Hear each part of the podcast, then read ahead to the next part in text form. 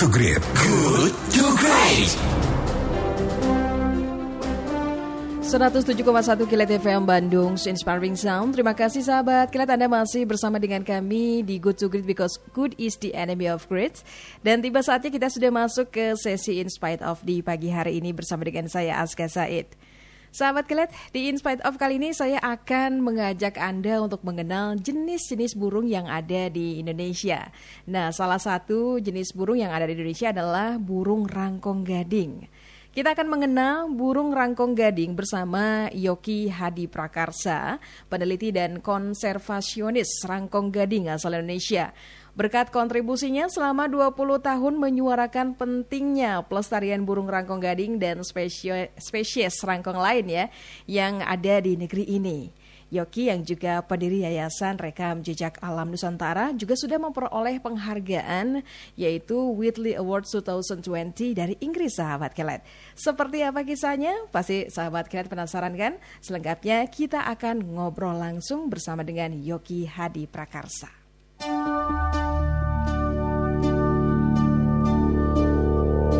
In spite of. In spite of. Halo, assalamualaikum, selamat pagi. Waalaikumsalam, selamat pagi. Wow. Ya, ini uh, Mas atau Abang saya manggilnya ya. Asli Kalimantan. Uh, terserah Mas boleh, Akang juga boleh, kebetulan oh. sudah juga. Oh, campur-campur ya. Aku kayaknya manggilnya Akang aja ya karena Radio Kilat kan ada di Bandung. Iya. ya, Kang Kang Yoki gimana kabarnya? Sehat?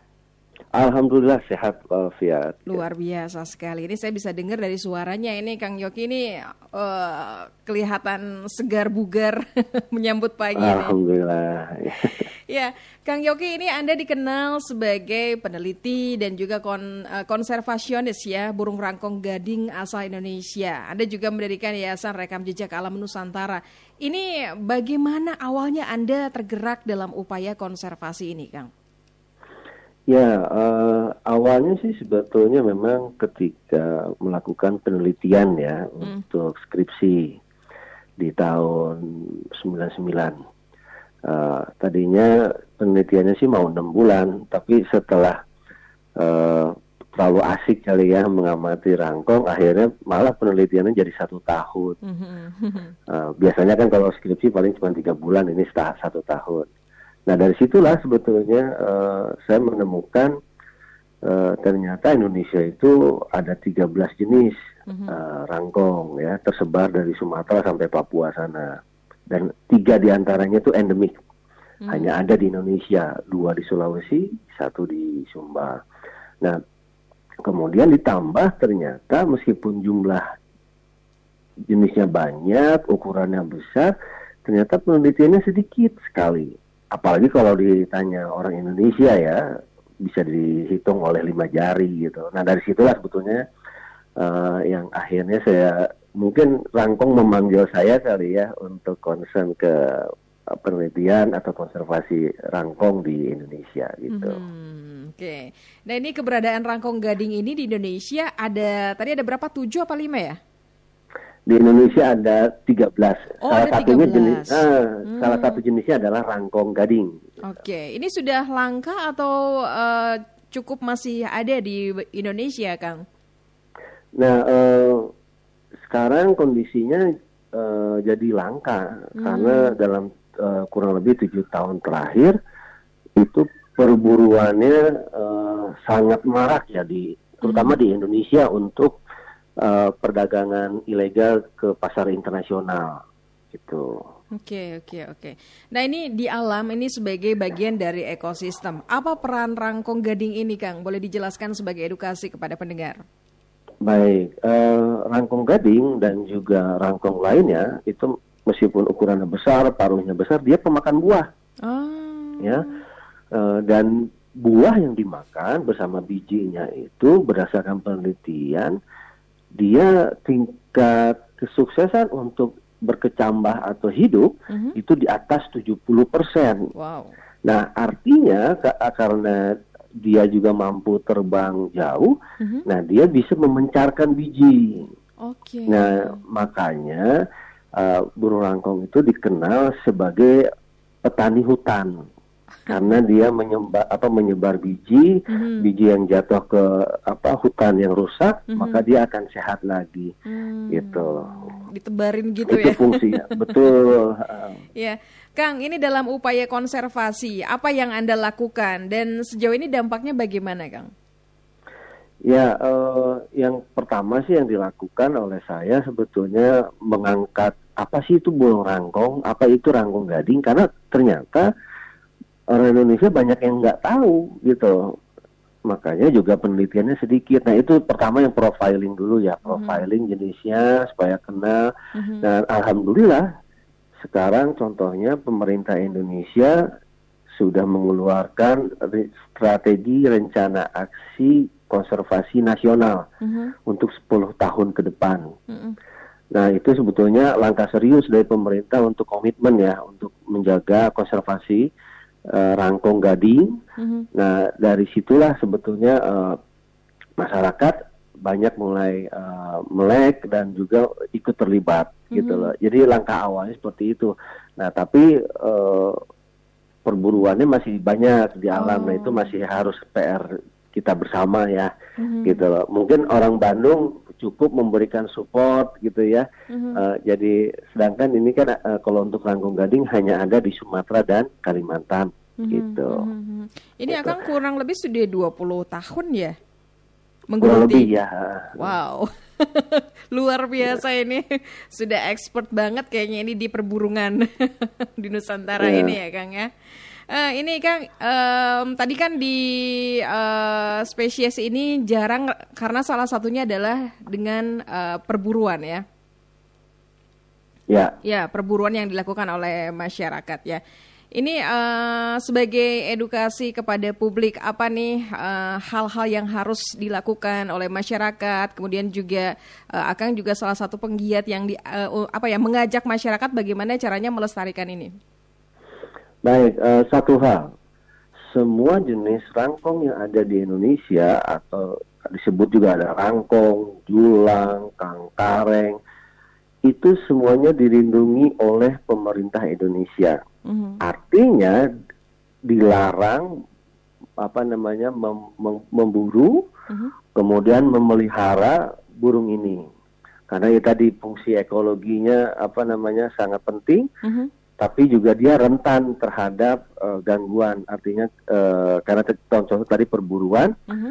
eh, dia populasinya gampang terganggu karena Oh. dia reproduksinya sangat eh, apa lambat ya Oke. gitu nah sebagai apa namanya saya ingin menghimbau ke sahabat K-Light Mhm. yaitu untuk mema- mematuhi eh, peraturan karena ini satu hal yang dilindungi dan kemudian juga bisa ikut mendukung apa konservasi rangkong di Indonesia melalui mungkin kalau saat ini mungkin bisa mengikuti informasi di sosial media gitu ya Mhm. kebetulan Mhm. rangkong Indonesia juga gencar untuk eh, mensuarakan ini Oke, gitu. oke, oke.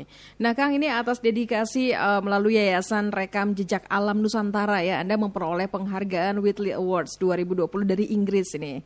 Cerita dong Ya. Kang, ini bagaimana Anda mendapatkan penghargaan ini? Ya, eh, ini penghargaannya sebetulnya lebih ke amanah ya dari apa Whitley Foundation ya. Mhm, Jadi sebetulnya eh, sudah empat tahun ini saya bersama kawan-kawan eh, di Rangkong Indonesia yang merupakan unit penelitian dan konservasi dari Yayasan Rekam mhm, itu coba merubah keadaan dari masyarakat pemburu menjadi masyarakat pelindung mhm, eh, dari Rangkong Gading. Nah, eh, melalui kegiatan ekowisata pengamatan burung, gitu.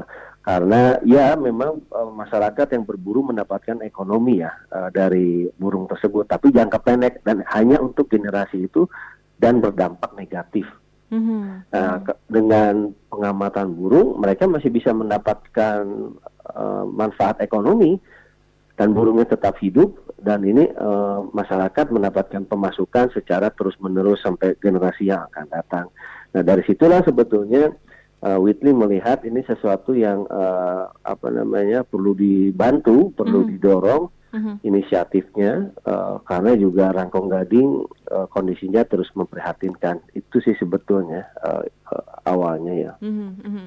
Ya, Kang Yoki ini kan Anda juga dibantu oleh tim. Ini tim yang tergabung ini ada berapa orang dan berasal dari mana saja, Kang? Baik, eh, saat ini eh, dari unit Rangkong Indonesia itu eh, baru ada lima orang dan mereka berbasis saat ini di Kapuas Hulu, Mhm. Kalimantan Barat. Karena memang sudah empat tahun terakhir ini kita s- apa namanya eh, fokus di sana karena di sana sebagai habitat eh, salah satu habitat terbesar eh, Rangkong Gading yang ada di eh, Kalimantan dan Mhm. juga ancamannya sangat tinggi di sana. Mhm. Oke, Gitu. oke, oke. Kang, ini uh, kalau tidak salah sebagai spesies uh, rangkong gading paling diburu di dunia ini memang apa sih keunikannya selain tadi dia bisa menebarkan apa biji-bijian di hutan dan lain sebagainya? Ya, eh, nah ini rangkong gading Mhm. eh, itu merupakan burung rangkong di dunia yang satu-satunya memiliki apa bagian kepalanya itu dia padat seperti Hmm. apa eh, apa ya gading ya. Mhm. Kalau rangkong lainnya dia bolong. Oh, bedanya Si itu ya. apa yang culaknya itu ya eh, balungnya itu. Mhm. Nah itu bolong. Kalau rangkong gading dia padat. Jadi kurang lebih eh, 13% berat tubuhnya itu ada di kepala. Oke. Nah itulah yang bisa diukir gitu ya dan itu sudah diburu sebetulnya dari zaman dinasti Ming Mhm. itu di abad 13 jadi bukan baru-baru ini saja gitu itu sebetulnya yang menarik eh, apa minat eh, permintaan da- eh, Mhm. dari eh, illegal market dari internasional ya Mhm, Ini paling dicari ya burung ini ya. Ya, Mm-mm, kalau mm. tidak salah juga ini rangkong gading memiliki nilai budaya yang sangat tinggi. Bisa diceritakan Kang uh, ke pendengar? Ya, sangat tinggi karena burung rangkong atau enggang di Kalimantan ya Mhm. dikenal Mhm. itu memiliki ikatan budaya sangat kental. Apa bagi masyarakat Dayak, Mhm. masyarakat asli Kalimantan, burung rangkong merupakan jembatan antara hidup dan mati Oh. sampai untuk dibawa ke nirwana sana. Kemudian juga simbol keberanian. Ya, jadi di zaman eh, dulu jawara lah ya atau kesatria yang bisa menggunakan ukiran dari kepala rangkong gading itu hanya jawara yang sudah zaman dulu ya Mhm. memenggal kepala banyak orang. Oke. Ini Oh, zaman dulu. Nah, Mhm. Tapi itu dulu mereka mengambilnya juga nyari yang mati di hutan, bukan bukan menembaknya. berburu gitu ya. Bukan, Iya. bukan. Mhm. Nah, makanya eh, bagi masyarakat Dayak juga sebagian besar menganggap ini juga sebagai representasi dari panglima burung. Hmm, mhm. Gitu. Jadi Memang simbol keberanian ya, keberanian, pelindung, terus juga apa namanya sebagai sakral antara hubungan manusia dengan eh, penciptanya. Simbol kedewatan ya kalau bagi uh, ka- uh, masyarakat di Kalimantan Barat sendiri ya Kang ya. Di Kalimantan umumnya sebetulnya Dayak lah untuk Dayak ya. ya, oke. Ya Kang, yang terakhir harapan Anda ke depannya mengenai apa yang saat ini sedang Anda perjuangkan bersama tim, silakan Kang. Harapannya sebetulnya eh, sederhana ya. Kita sih berharap masyarakat di- yang hidup berdampingan dengan rangkong di seluruh Indonesia itu bisa mengambil manfaat eh, positif dari keberadaan eh, rangkong ini melalui yaitu tadi kita sih inginnya melalui ekowisata pengamatan burung ketika hubungannya positif eh, mereka pun bisa mendapatkan manfaat dan ikut melindunginya gitunya dan juga masyarakat luas masyarakat Indonesia bisa aware juga bahwasanya kita Indonesia punya eh, burung yang sangat indah dan fungsinya penting gitu loh. Tanpa mereka hutan kita akan sakit gitu ya. Eh, akan eh, rusak eh, karena tidak ada yang menjaga me- merawatnya gitu. Dan itu kita harus syukuri eh, di Indonesia saat ini masih ada Mhm. dan belum terlambat. Dan kalau bukan kita ya siapa lagi gitu orang Indonesia yang bisa menjaga keindahan burung rangkong di Indonesia. Iya, iya. Kang Yogi, terima kasih banyak untuk obrolan singkatnya. Saya tertarik sekali nih, seru ngobrol sama Anda, tapi sayangnya waktu yang terbatas, Kang Yogi. Terima kasih Mbak Aska untuk waktunya dan juga buat uh, sahabat yang lain. Iya, baik. Sukses untuk Anda dan juga rekan-rekan. Semoga dimudahkan segala apa yang sudah direncanakan untuk uh, menjaga konservasi di Indonesia. Terima kasih dan amin untuk kita semua. Ya, sahabat kelet, demikian perbincangan kita bersama dengan narasumber yaitu Yoki Hadi Prakarsa selaku peneliti dan konservasionis asal Indonesia, pendiri rekam jejak alam Nusantara.